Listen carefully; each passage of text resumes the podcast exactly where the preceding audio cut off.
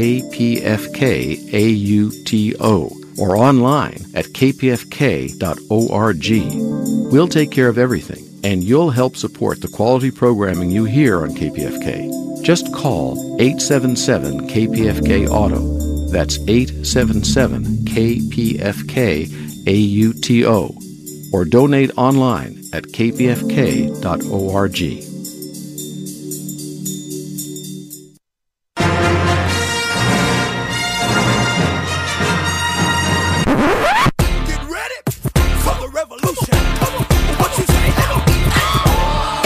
KPFK Rebel Alliance News, Los Angeles.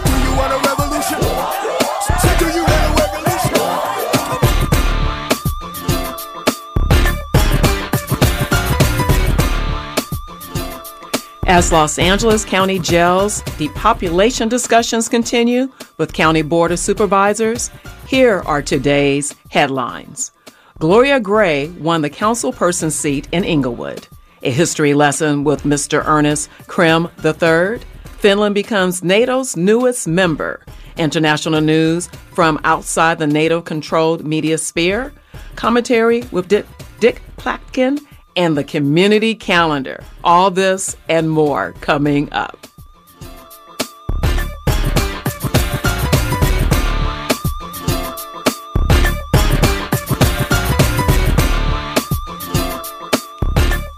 Good evening. I am Angela Birdsong. The Los Angeles County Department of Public Health will launch the Los Angeles County Heart Heroes 2023 campaign which seeks to train 500,000 Los Angeles County residents and workers in hands only CPR by December 31st, 2023. Through numerous partnerships, hands only CPR trainings will be held throughout the year at sporting events, entertainment venues, places of worship, college and school campuses, work sites, malls, and other places throughout LA County. The goal is to train 500,000 residents in hands only CPR this year. On Tuesday, April 4th, the City of Inglewood Council meeting adopted the resolution declaring the results of the City Council runoff election for District 1, held on March 7th, 2023, showing Gloria Gray with 1,902 votes and George Dotson with 976 votes. The Inglewood City Council does declare and determine that Gloria Gray is elected as the council member for the remainder of the four year term. KPFK Rebel Alliance News contacted Inglewood City Clerk's office, who confirmed that Gray will be sworn into office this Friday, April 7th. The time has yet to be determined, but should be sometime in the afternoon.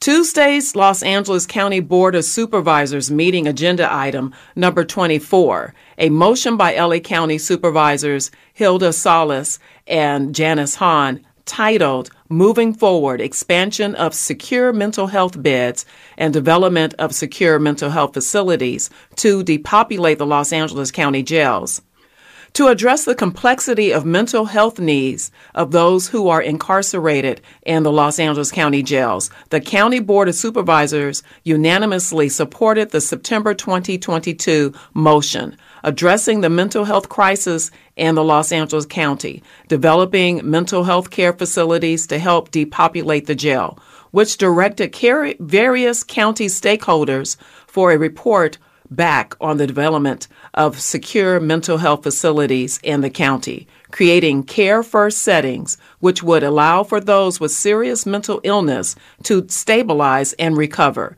a process which is increasingly difficult in an overcrowded jail setting.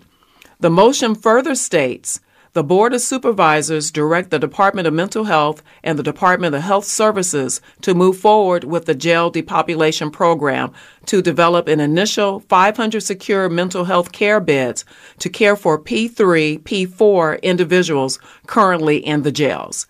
P3, P4 are those with the most serious mental health needs and require more resources and support. As of January 30th, 2023, there were 1,543 individuals at the P3 level of care and 172 at the P4 level of care in the county jails, which attribute to roughly 12% of the total jail population.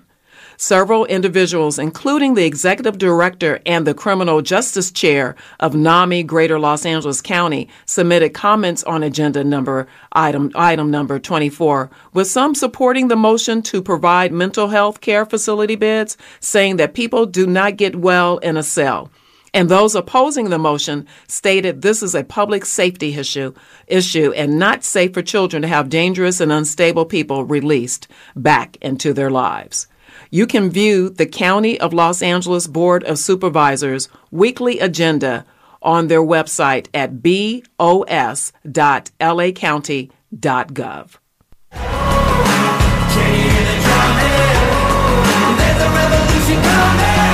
KPFK Rebel Alliance News, Los Angeles. Grocery store workers from seven UFCW unions representing over 100,000 Kroger and Albertsons workers in 12 states and the District of Columbia will hold actions in front of stores on April 4th to the 13th to connect with customers about the impacts of the proposed mega merger. Since the companies announced the proposed merger in October, workers' unions, consumer groups, and others have raised the alarm about the negative impact on workers, shoppers, and suppliers, such as farmers and ranchers. In mid March, a national coalition of over 100 organizations was announced with a new website, nogrocerymerger.com. If the 24.6 billion mega merger is approved, it will drive out competition, increase food prices, create food deserts, and put 100,000 union jobs at risk. The growing opposition is asking the Federal Trade Commission to block the mega merger from moving forward and block its negative impact on both consumer and labor markets. And Thousand Oaks grocery store workers will rally in opposition to the Kroger and Albertsons merger at Ralph's number 620 at 1500 North Moorpark Road tomorrow, Thursday. Um, April 6 from 11 a.m. to 1 p.m. To view the list of actions, go to nogrocerymerger.com. On Saturday, April 1st, solidarity rallies were held in support of striking French workers who are fighting the Macron government, which wants to extend the time before workers can retire. Rallies were held in Los Angeles, New York, and San Francisco at the French consulates. In San Francisco, participants talked about the fight to defend Medicare, so Social Security against privatization, and the need for unions to mobilize. United we're as strong as a mountain. United we're as I just want to say one thing, really, which is we have a lot to learn from the French workers.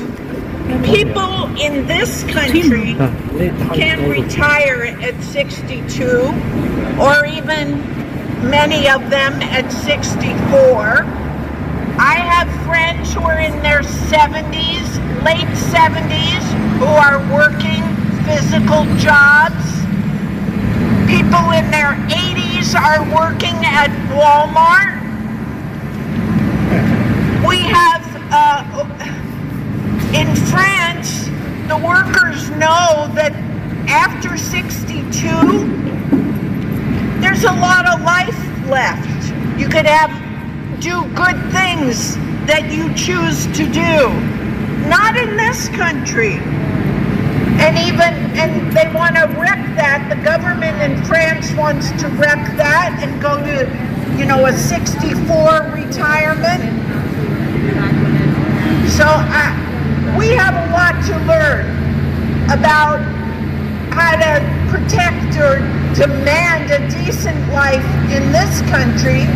And the more important thing even is the strategy of a general strike to defend the working class.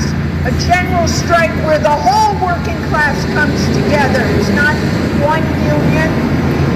It's all of them working together for a decent life. So let's learn from the French. Solidarity. Welcome, Lisa. Milos. I'm a Chilean American and uh, Chilean New Yorker, and um, I belong to uh, UPTE, University of Professional and Technical Employees. I'm a rank and file member. Um,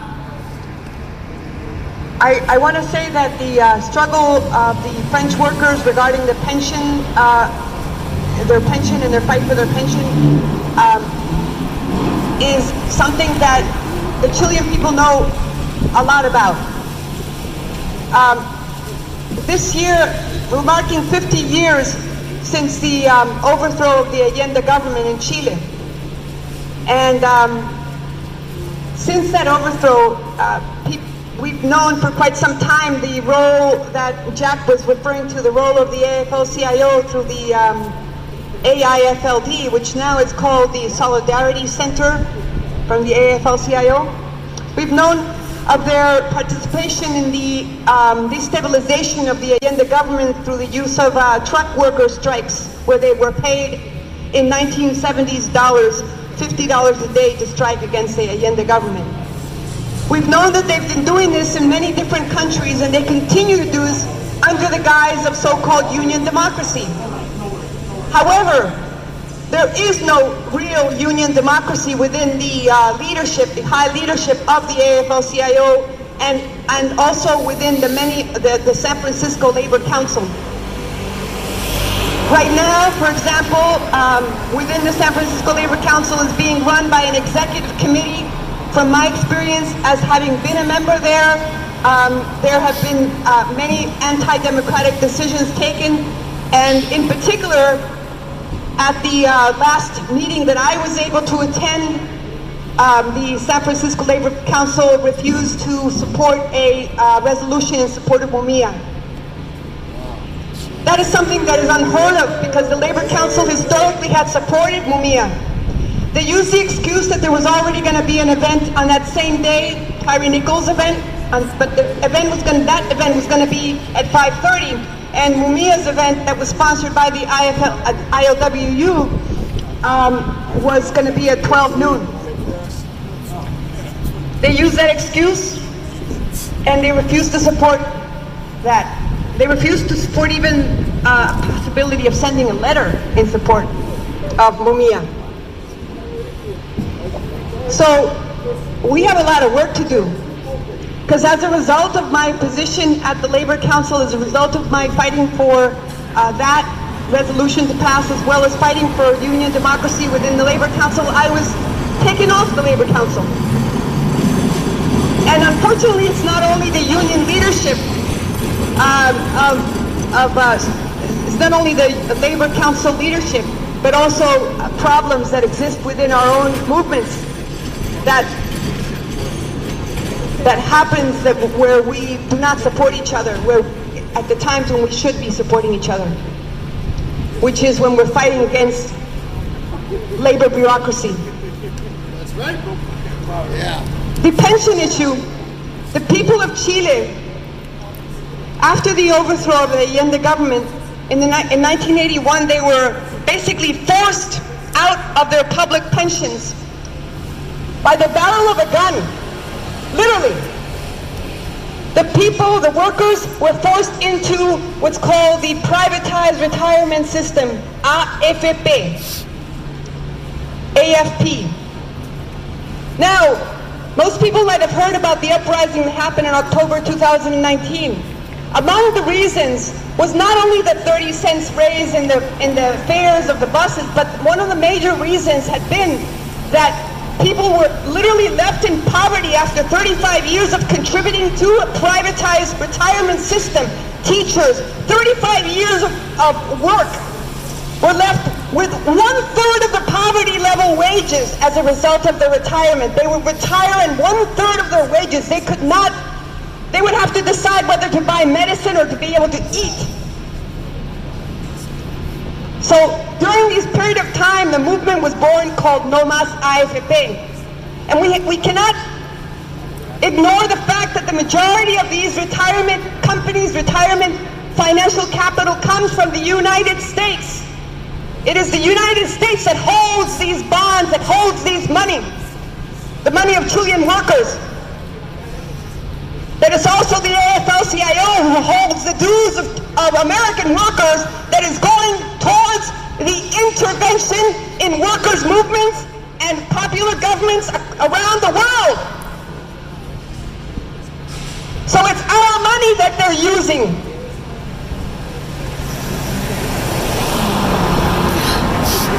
So I'm here to say that we've got a long road ahead of us because we really need to stick together and we need to people to account. People who are supposed to be allies. But when it comes to confronting the union bureaucracy, take completely different positions. Jack Heyman. I want to start off by saying that the International Longshore and Warehouse Union has for a long time had an internationalist perspective towards the working class in other countries. And uh, most recently, the most dramatic international class struggle was the Liverpool Dock Workers. And one of the first dock workers unions to come to their aid were the French dockers. Not only are they active in supporting other trade unionists on strike, but they have a long, proud history of opposing imperialism, French imperialism. For instance, in the Vietnam War, when the French troops were surrounded in Dien Bien Phu, the French government was offered atomic bombs in order to protect their troops that were encircled by the Vietnamese. The French were intelligent enough to refuse that because that would have started a nuclear war. The reason, one of the main reasons why the French government refused that is because the working class in France was mobilized against the war in Indochina the dock workers there were refusing to load military weapons to go to Indochina. Why? Because when the ships came in from Indochina, they were unloading coffins. And when they were going back to Indochina, they were loading military weapons. So it wasn't that difficult for the French dock workers to understand that equation. And they were very militantly opposed to the French imperialist war in Indochina. The same in North Africa. They did the same thing when there was a liberation struggle in North Africa. They refused to send military weapons to repress the Algerian revolution. These are the kinds of mobilizations that the working class needs today. But I want to read a brief solidarity statement from the French dock workers of Le Havre.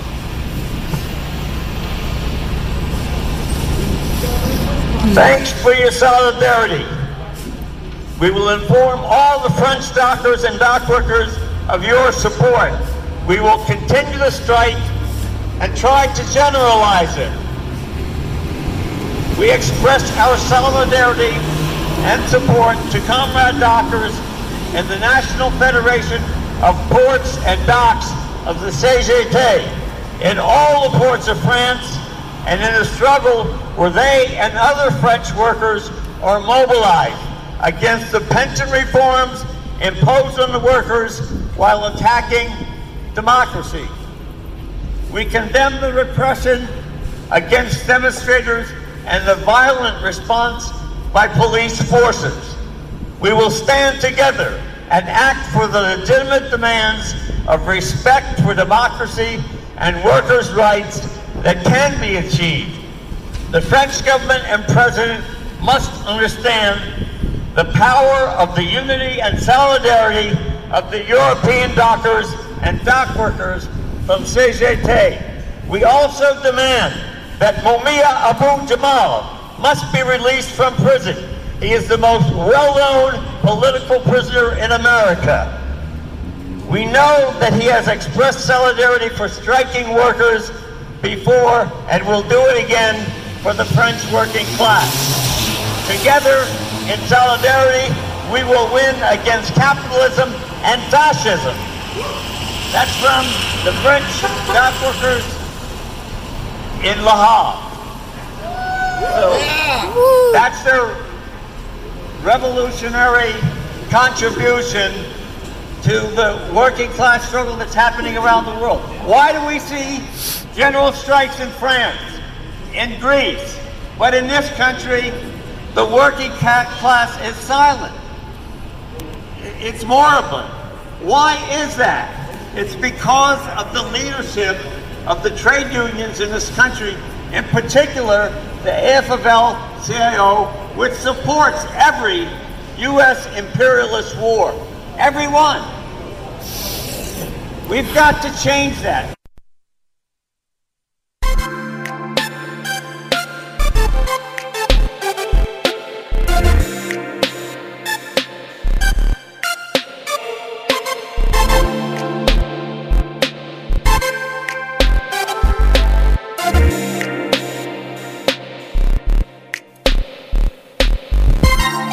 KPFK is a non commercial, listener sponsored educational radio with programming for you outside of Fox, CNN, MSNBC News, or in addition to other news outlets.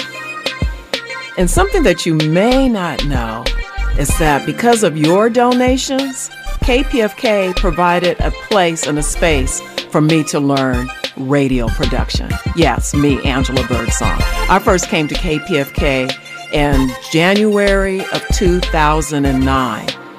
I was a program assistant on Some of Us Are Brave. It was a black women's collective program. I didn't know anything about radio except for just turning on the dial and just like most people do, just listening to radio, right? But here I am anchoring the news, KPFK Rebel Alliance News. Thank you guys because of your donations and my donations too, and my family's donations and friends and strangers, that I'm able to continue learning and growing here at KPFK. I can't go to other radio stations to do this. I couldn't go. I'm, i guess I shouldn't name those other radio stations, but you know those commercial radio stations here in the Los Angeles area. They're just anywhere, right? But at KPFK, I can come here I came here in 2009 and learned how to do radio, how to support on air personalities, how to be a liaison between on air personalities and management. And because of your donations, we're able to do this. So go to kpfk.org and click donate. And let's keep supporting community radio and providing a place, not just for me, it may be another Angela Birdsong out there who needs this space and this place to learn how to do radio production. We need some new voices in radio, United right? So you guys, come on. kpfk.org and donate. All right. The announcement Tuesday that Finland is now a member of NATO almost doubles the shared border between Russia and NATO. Russia's foreign and defense ministries expressed their concern about the heightened threat to their security that this presents. Finland is now on the front line of many military exchange between Washington and Moscow, and there are other costs as well. Don DeBar has more. The latest expansion of NATO has greatly damaged the security situation in the whole of Europe, according to Russia. Finland's decision to join NATO will have a negative effect on its relationship with Russia.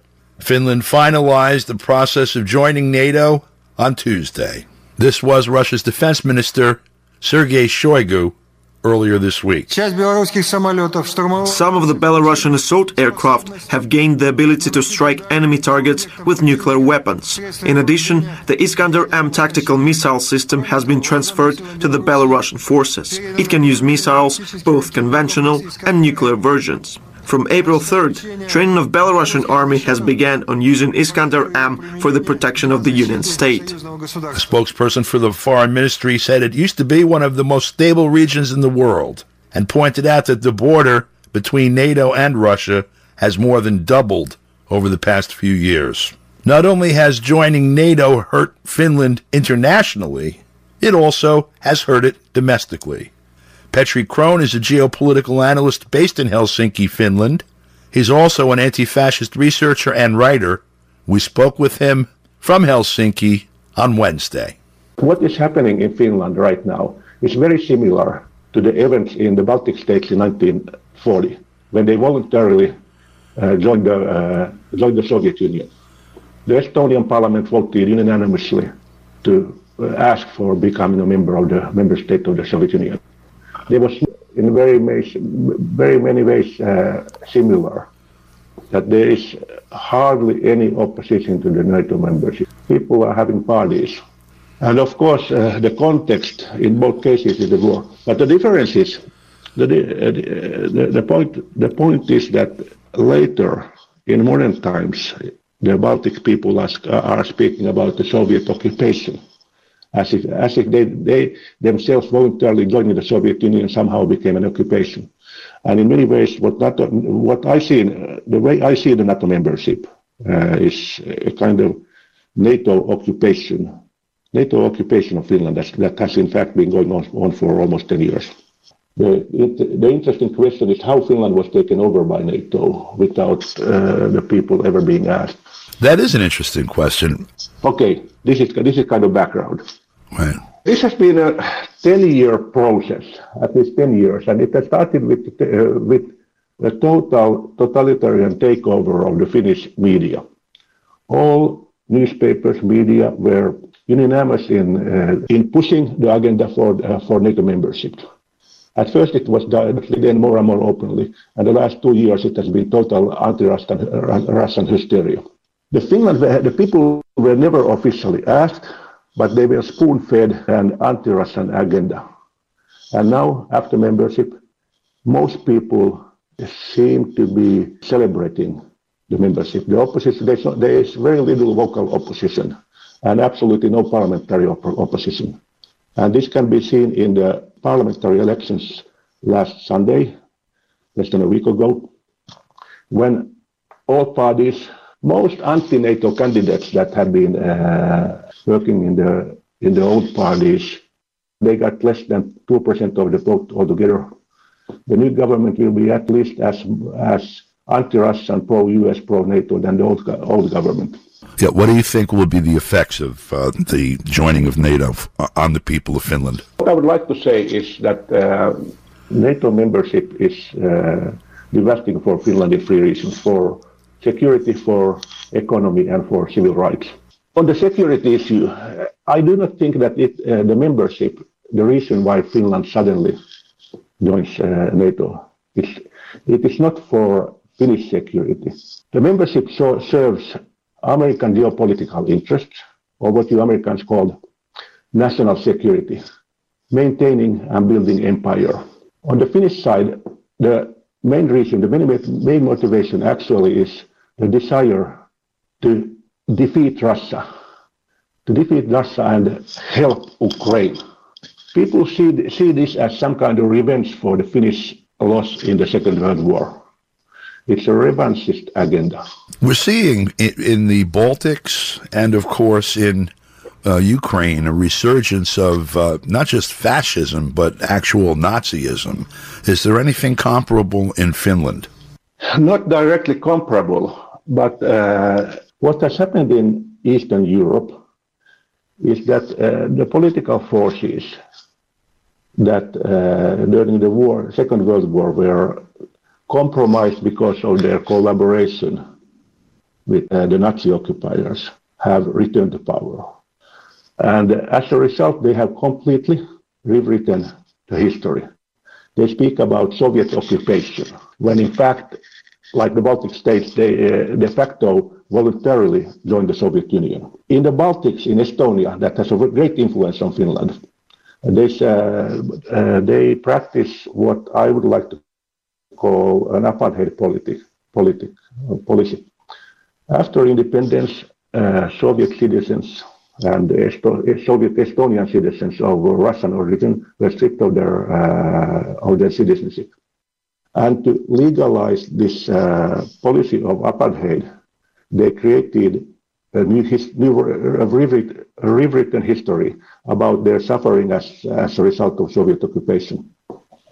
But this anti-Russian agenda has moved over the Gulf of Finland and has been dominating Finnish thinking for about the last 15 years. Of course, uh, as part of this agenda is the, well, you could say, glorification of these uh, uh, Nazi collaborators in Estonia, in the Baltic states. Finland has right-wing groups, the populist right-wing groups, and even uh, national socialist groups.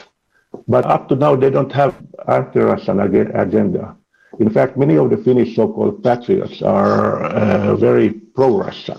Like the populist True Finns party that won in the latest election and uh, most likely be part of the future government, they have been split between uh, pro-NATO, anti-Russian fractions and some kind of patriotic, more moderate, peaceful fractions. The previous government, uh, the kind of a left-wing government led by uh, the Social Democrats, was very uh, pro-NATO and, in fact, very supportive of uh, Ukraine, uh, sending 10 different batches of arms, to, including Leopard 2 tanks, to Ukraine. But the new uh, government most likely will be as much pro-US, pro, uh, uh, pro-NATO. It will be formed by the winner, the Conservative Party, which has always been uh, pro-NATO, and the True Finns, which now are 200 years of peaceful times, and then we had uh, 800 years of history and prehistory of uh, constant wars with constant wars with Russia. Right. So it looks like Finland has thrown overboard all the political wisdom they have gained over 200 years of statehood. So much for the question of whether or not NATO is good for Finland's security. Also, you raised the question about what are the impacts for economics and for civil rights. On the economic front, NATO membership and the whole economic war against Russia is devastating for Finland. I would calculate that the uh, economic losses may be three, 50 billion euros or dollars in the short run, maybe 100 billion in the, in the long run. Finland has greatly benefited from its trade with uh, Russia. In fact, most, much of the Finnish industry was built on Soviet trade. Finland has direct railway link to, to China and has become a fin, uh, hub for Chinese commerce, the kind of the Silk Road. The Finnish airline, Finnair, its main business was uh, in the Asia market, direct flights to China, Japan, Asia over Russian airspace. All of this has now been abandoned.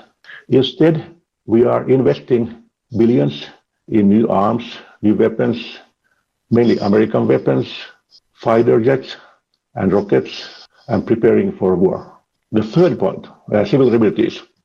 Finland has been one of the most stable democracies in the world, and uh, we had a freedom of press. Finland always scored top points in in comparisons in these, these fields, and we uh, we we still have a very healthy welfare state.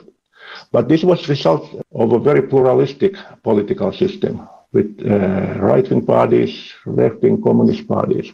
But all of this is now becoming history. Of course, the press is now totally under centralized control. But what we are, will be getting with NATO is this US-style surveillance, surveillance state. What I have noticed is that people from the democratic free press, they are afraid to speak or write about political issues on online under their own names. And this is the, this is the difference, difference between Finland and, uh, and NATO countries. I've never been afraid to publicly state my opinions. But under NATO memberships, I'm afraid that this will no longer be, uh, be possible. Well, if one looks to Ukraine for an example, I'd have to say I agree with you.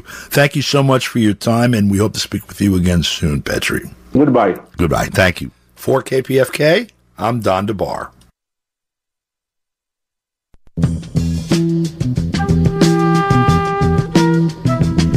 For KPFK, Rebel Alliance News, here are today's international highlights with a special focus on non NATO media. Telesur reports on Tuesday the Mexican government announced a new nationalization of the electricity industry after purchasing 13 electricity generation plants, which will become part of the public patrimony and will be operated by the Federal Electricity Commission. The measure was presented by the President Andres Manuel Lopez Obrador, who also highlighted that the National Infrastructure Fund will be the entity in charge of financing the purchase. The purchase will be completed in the next five months and will cost around $6 billion. This action will allow the Federal Electricity Commission to increase its participation in the production of electricity from 39.6% to 55.5% and thus become the main supplier in the country, which means the definite rescue of a public company. In other news from Mexico, the Mexican president asked his Chinese counterpart for help in halting chemicals from China used by Mexican drug dealers to illegally produce fentanyl. The president sent a letter requesting greater coordination between the two countries to obtain timely information on the movement, timing, origin, and destination of the substance and the entities acquiring the substance. We come to you, President Xi Jinping, not to ask you for support in the face of these blatant threats,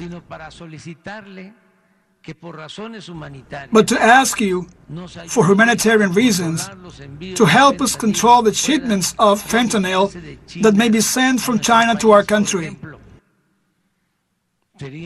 For example, it would be an invaluable support to have information on who imports this substance, in what quantity, in which vessels, when they leave the Chinese ports, and which Mexican ports they arrive at, and the specific type of substance. AMLO explained that fentanyl is highly addictive and psychologically devastating. It is considered 50 times more powerful than heroin and 100 times more powerful than morphine, causing disorders that lead to irreversible loss of life in a short period of time. According to the U.S. Centers for Disease Control and Prevention, 107,573 people died in 2021 while using it. Due to its high economic profitability, fentanyl has been a substitute for other drugs or narcotics. The Mexican Foreign Minister Marcelo Ebrard said that according to official figures, the United States is the largest trafficker of fentanyl. The senator says that practically we Mexicans are not only the origin of the problem, but we are also the ones who traffic. We carry and bring the fentanyl, but according to the figures in the United States, as Mr. President has just commented, 86.3% of the people in prison are U.S. citizens. Therefore, the fact that Mexicans are the ones who cause the problem, even in the United States, they traffic, carry, and bring is also false because these are official figures. 86.3% are citizens of the United States.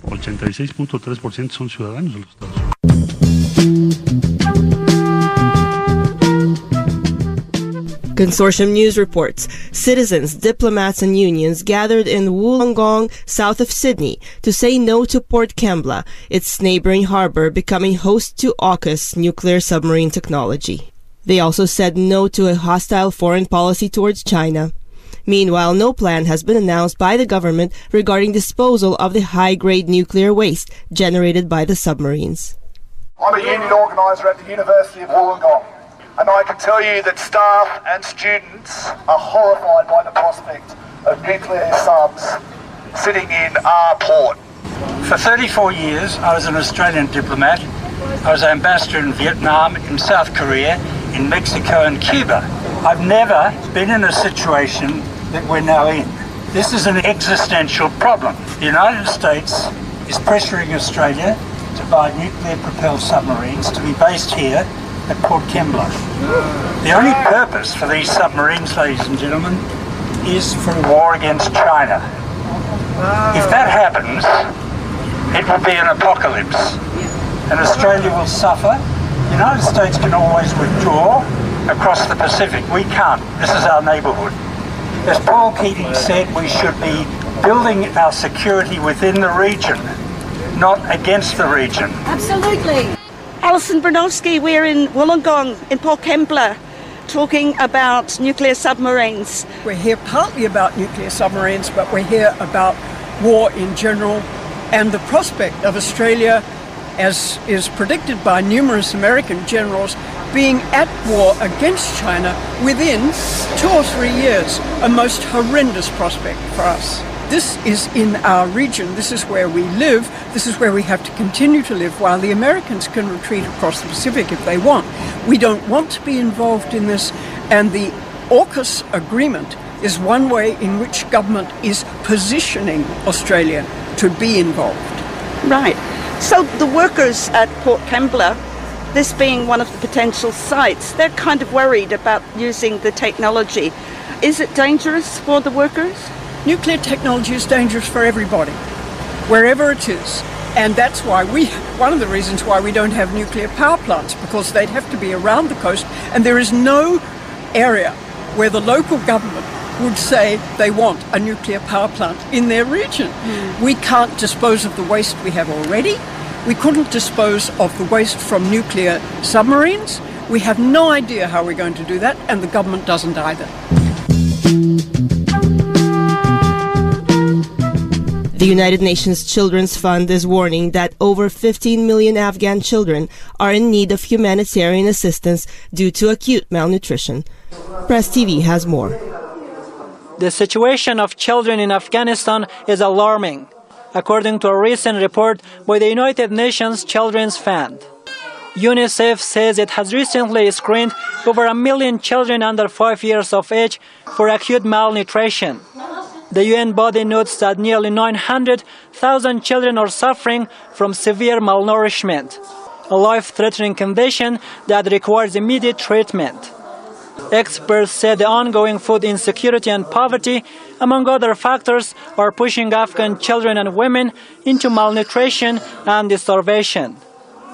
اگر ما سوی تغذیه را تعریف بکنیم یا مالنوتریشن اصلا از فقدان Malnutrition is caused by a deficiency of energy and protein, which are supposed to be provided by food. Complete food comes from a good economy. Unfortunately, many Afghan families can't provide enough food for their children. As a result, they face malnutrition. Natural disasters and an inappropriate environment also contribute to malnourishment. Afghan children are facing all these factors and they're very much exposed to malnutrition and in starvation. We're living on borrowed money and food from our neighbors. When they run out, we have nothing to feed our children. My disabled husband used to have a job, but now he is unemployed. I have no money to buy medicine or food for my children and myself. Therefore, they're always suffering from malnutrition. UNICEF also says that more than 15 million children in Afghanistan are in need of humanitarian assistance. The UN agency has appealed for more funding and support to help 19 million people in Afghanistan, including children and women. This call is echoed by the Afghan Health Ministry, which is also complaining about the harsh effects of the US sanctions and freezing of Afghan assets. Health services have nothing to do with politics. The US and its allies' freezing of our assets and sanctioning our country is an illogical move. Our assets are the rights of all Afghans, so they must be able to enjoy them. If such sanctions and restrictions continue, the health sector will be crushed further. Therefore, we are calling for the removal of sanctions and more health assistance, so we can make hospitals hospitals and health centers operational. Beside malnutrition, another challenge faced by Afghan children is the lack of access to basic services, such as water, sanitation, and health care. The UNICEF report adds Afghan hospitals are also under stress in the face of growing diseases and major cuts in funding. Afghan children are facing increasing miseries amid economic and food crisis in their country. Advocates are appealing to the international community to step up its solidarity with and generosity toward Afghan children. And that's all in today's international highlights from non NATO media. For KPFK, I'm Paulina Vasiliev. KPFK Rebel Alliance News, Los Angeles.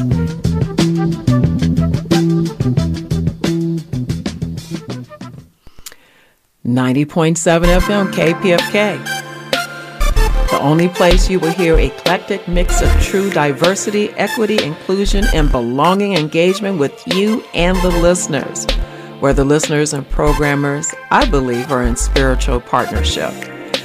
Well, you guys know what to do. Go to kpfk.org and click donate. Do you know that I am third generation of being a part of KPFK as a member, as a listener? My grandmother's youngest brother, Uncle Frank. Hey, Uncle Frank he listens to listens to KPFK, and he's been on on the air as a guest here back back in the 70s. My mother listens, so that's second generation. So me, that's third generation. And look, there's a fourth generation right after me that has come here to volunteer at Liberated Sisters with me and to get the experience behind the scenes in ra- ra- radio reality. So let's kickstart your involvement with me and my family and with you guys and start a subscription with KPFK. Go to kpfk.org and click donate. Let's keep the momentum going. And I just want to say thank you for being connected to us as partners and providing a place where families and friends listen together. All right. Dick Platkin, who serves on the board of United Neighborhoods for Los Angeles, provides us with his written commentary why is Los Angeles population declining despite the rosy forecast? Between July 1st, 2020 and July 1st, 2022, California's population dropped by 509,000 people, almost for all from out migration.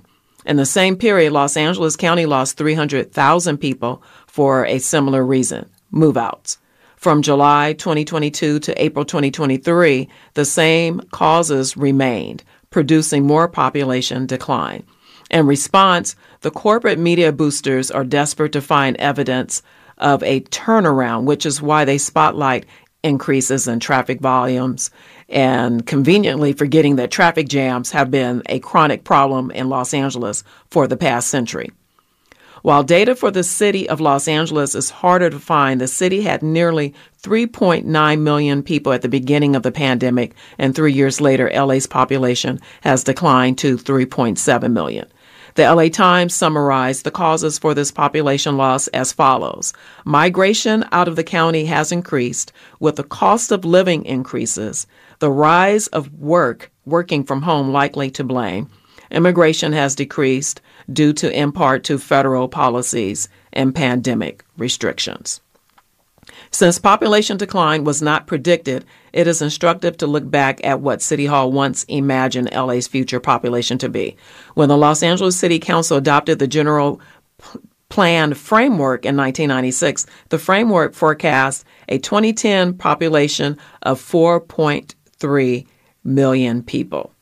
This methodology is unreliable because past trends seldom predict the future. Not only does Los, Los Angeles not have any open land left for new suburban style subdivisions, but the cost of housing soared faster than incomes because wages stagnated and real estate companies like Blackstone gobbled up homes with cash purchases. Only a small percentage of Californians can now afford to buy a house because housing affordability dropped from 31% in 2016 to 18% in 2023.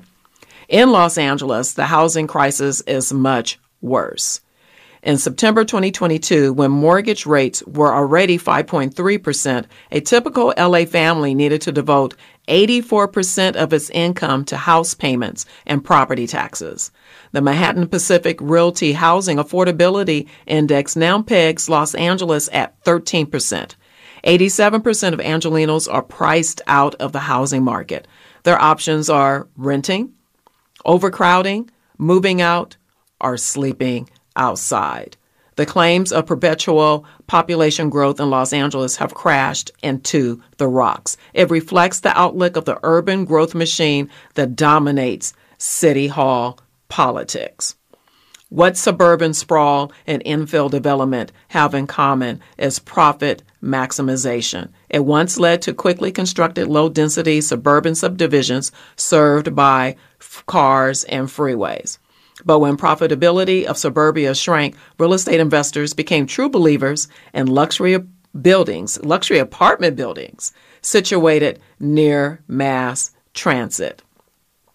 As for LA's population, it would continue to shrink with the infillers and gentrifiers squeezing out as much profit as possible while they still can. Dick Platkin is a retired Los Angeles city planner who reports on local planning issues for City Watch LA and is a board member of United Neighborhoods for Los Angeles. Mr. Ernest Crim III, a black history advocate who uses history to empower to empower, educate, and create equitable systems, shares a history lesson with us today. Like most teenagers, I was super excited to get my license when I first turned 16. I was even more excited when like nine months later, I got my first license. But here's the thing, I was scared, y'all. What was I scared about? I was scared because I thought when I drove around, I would get lost everywhere I went. Because in my mind, I'm like, how do my parents always know where to go when somebody gives them an address? Now my parents kind of eased my tension a little bit because they let me know that Chicago's on the grid and let me know about north and south and east and west and the number system and how that worked out. And what's even more, my dad gave me a map. Yeah, he actually gave me a map.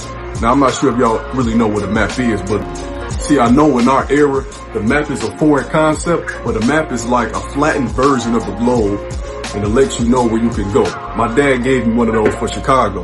Now again, I looked at that as if it was written in a foreign language. I had no idea what I was going to be doing with it. Luckily enough for me, my mom let me know that there was a website called MapQuest. MapQuest saved my day. All I had to do was type in my starting address and type in where I needed to go and bam, I would print it out.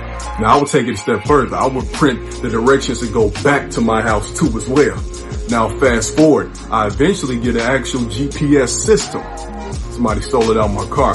But luckily enough, I got a smartphone not too long after that and that had the GPS on it already. A lot of us benefit from that right now. We never have to worry about where we're going or how to get there because all we have to do is type in the address. Who do we have to thank for that though? Dr. Gladys West is the black woman whose mathematical calculations made it possible for us to even have a GPS system. But how was it possible that a black woman who was born in the Jim Crow South as a sharecropper was able to overcome such insurmountable odds to provide us with such precise calculations in the middle of the civil rights era? The first lesson I learned from Dr. Gladys West is the importance of having a vision when an example is not readily available for you. This is what I mean. Dr. Gladys West was born into a family who was sharecropping in the 1930s. Slavery had so-called ended about 60 years prior. But when it ended, most black families didn't have a skill set that would be profitable outside of doing agricultural work. And they also didn't have a training in any type of formal education. So if they could not go to the north for a better economic opportunity, they would have to do the exact same work they did during slavery, which was working on farms. The issue is they couldn't actually own farms most times, so they went right back to working for the exact same person who had enslaved them under a different title. See, now it's called sharecropping, meaning that you farm this land and you share your earnings with the person who owns the land as opposed to making most of the profit. Dr. Gladys West knew this wasn't something that was consistent with what she wanted to actually do with her life. So she said, this is not what I'm going to do. This isn't the life for me she began to submerge herself into education until she found out what she wanted to be. But again, y'all remember, she did not have an example of what she could be at that time, but she knew what she did not want. And that vision of what she did not want propelled her into what she became in the future. The second thing I learned from Dr. Gladys West is the importance of having supportive people in your corner. I touch on this principle a lot because it's something that keeps reoccurring every time I do research on somebody. And for Dr. Gladys West, when she was in high school, she graduated at the top of her class remember because she submerged herself into education. But she was great at every subject. She didn't know where she wanted to study, but she had some people in her life. I'm not sure exactly who, whether it be a parent, whether it be a counselor, whether it be an instructor, but they said, you're great at everything, so why not try the most difficult field? Go into mathematics, go into science. And that's exactly what she did because somebody encouraged her to. Consider how monumental that form of encouragement is. We don't know who actually encouraged her to go into mathematics or science, but we know that somebody did it because she said it and documented it. Now I want you to juxtapose this to Malcolm X. Malcolm X was born and raised in the same era, Jim Crow South, 1930s, 1940s. He was at the top of his class too, but he had a teacher who did the exact opposite, the inverse of what this person did in Dr. Gladys West's life. He told his teacher he wanted to be a lawyer. His teacher said that's no career for an N-word. And then Malcolm X quickly went into a life of crime after that. Just imagine how many of our young folks are not being encouraged in the correct way. And because of that, they're choosing an alternative route. Most times that route leads to jail or death or a life of complacency. And the third thing, the last thing I learned from Dr. Gladys West is the importance of documenting your own history and making sure people know about the great things you have achieved. This is particularly important in our history, no matter at what point in time in history for black folks, because we have to tell our stories. If we don't tell our stories, they'll push it to the side. We have a great and amazing history, a regal history, but it's still just being uncovered because there were people who orchestrated our demise and kept the knowledge and the great things we did because they knew that if people were told about it and knew about it, it would inspire them to do great things.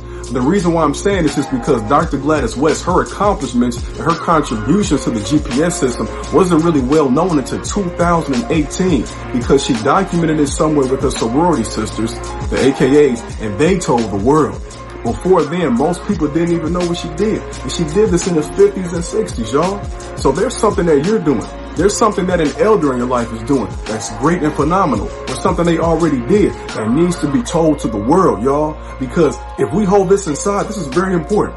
If we hold this inside, we're possibly limiting the progress and the, the success of the next generation because they don't have the example of us as their model for success.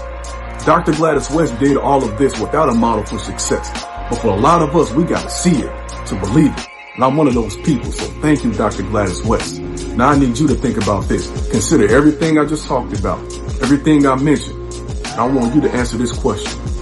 What action will you take to make history today? Black Joy, that's the new sound of the protest. And I promise when I meet the king, he ain't ask me for none of this acoustic stuff. We gon' shake it up.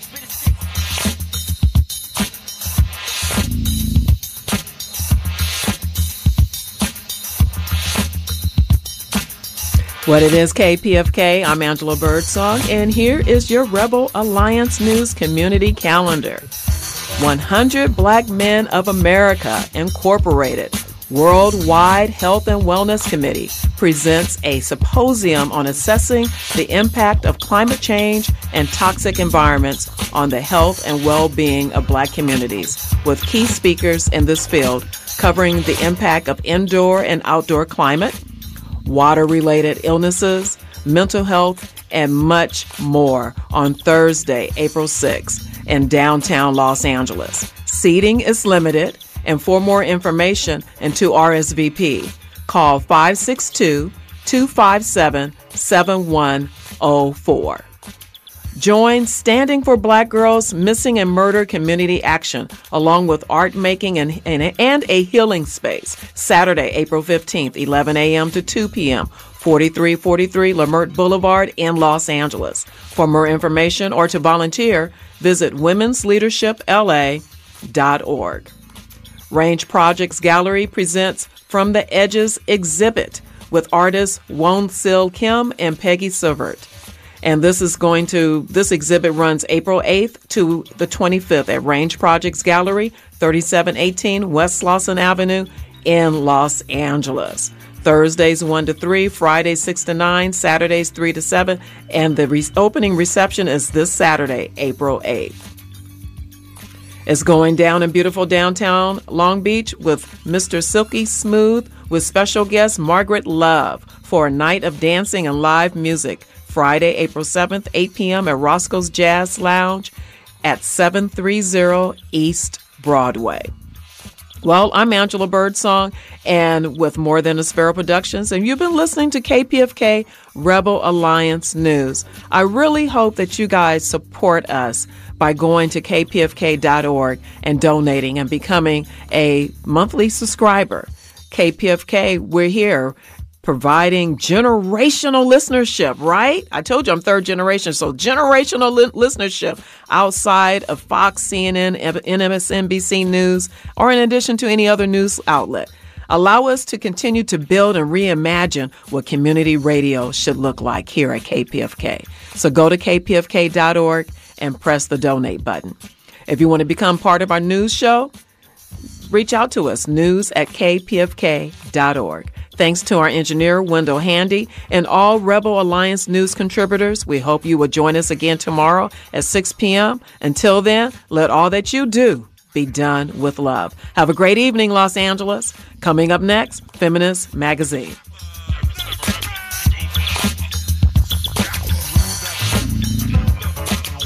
You're listening to KPFK 90.7 FM, Los Angeles. Maybe you've been listening to Pacifica and KPFK for years, even decades, and you appreciate how important KPFK is in your life.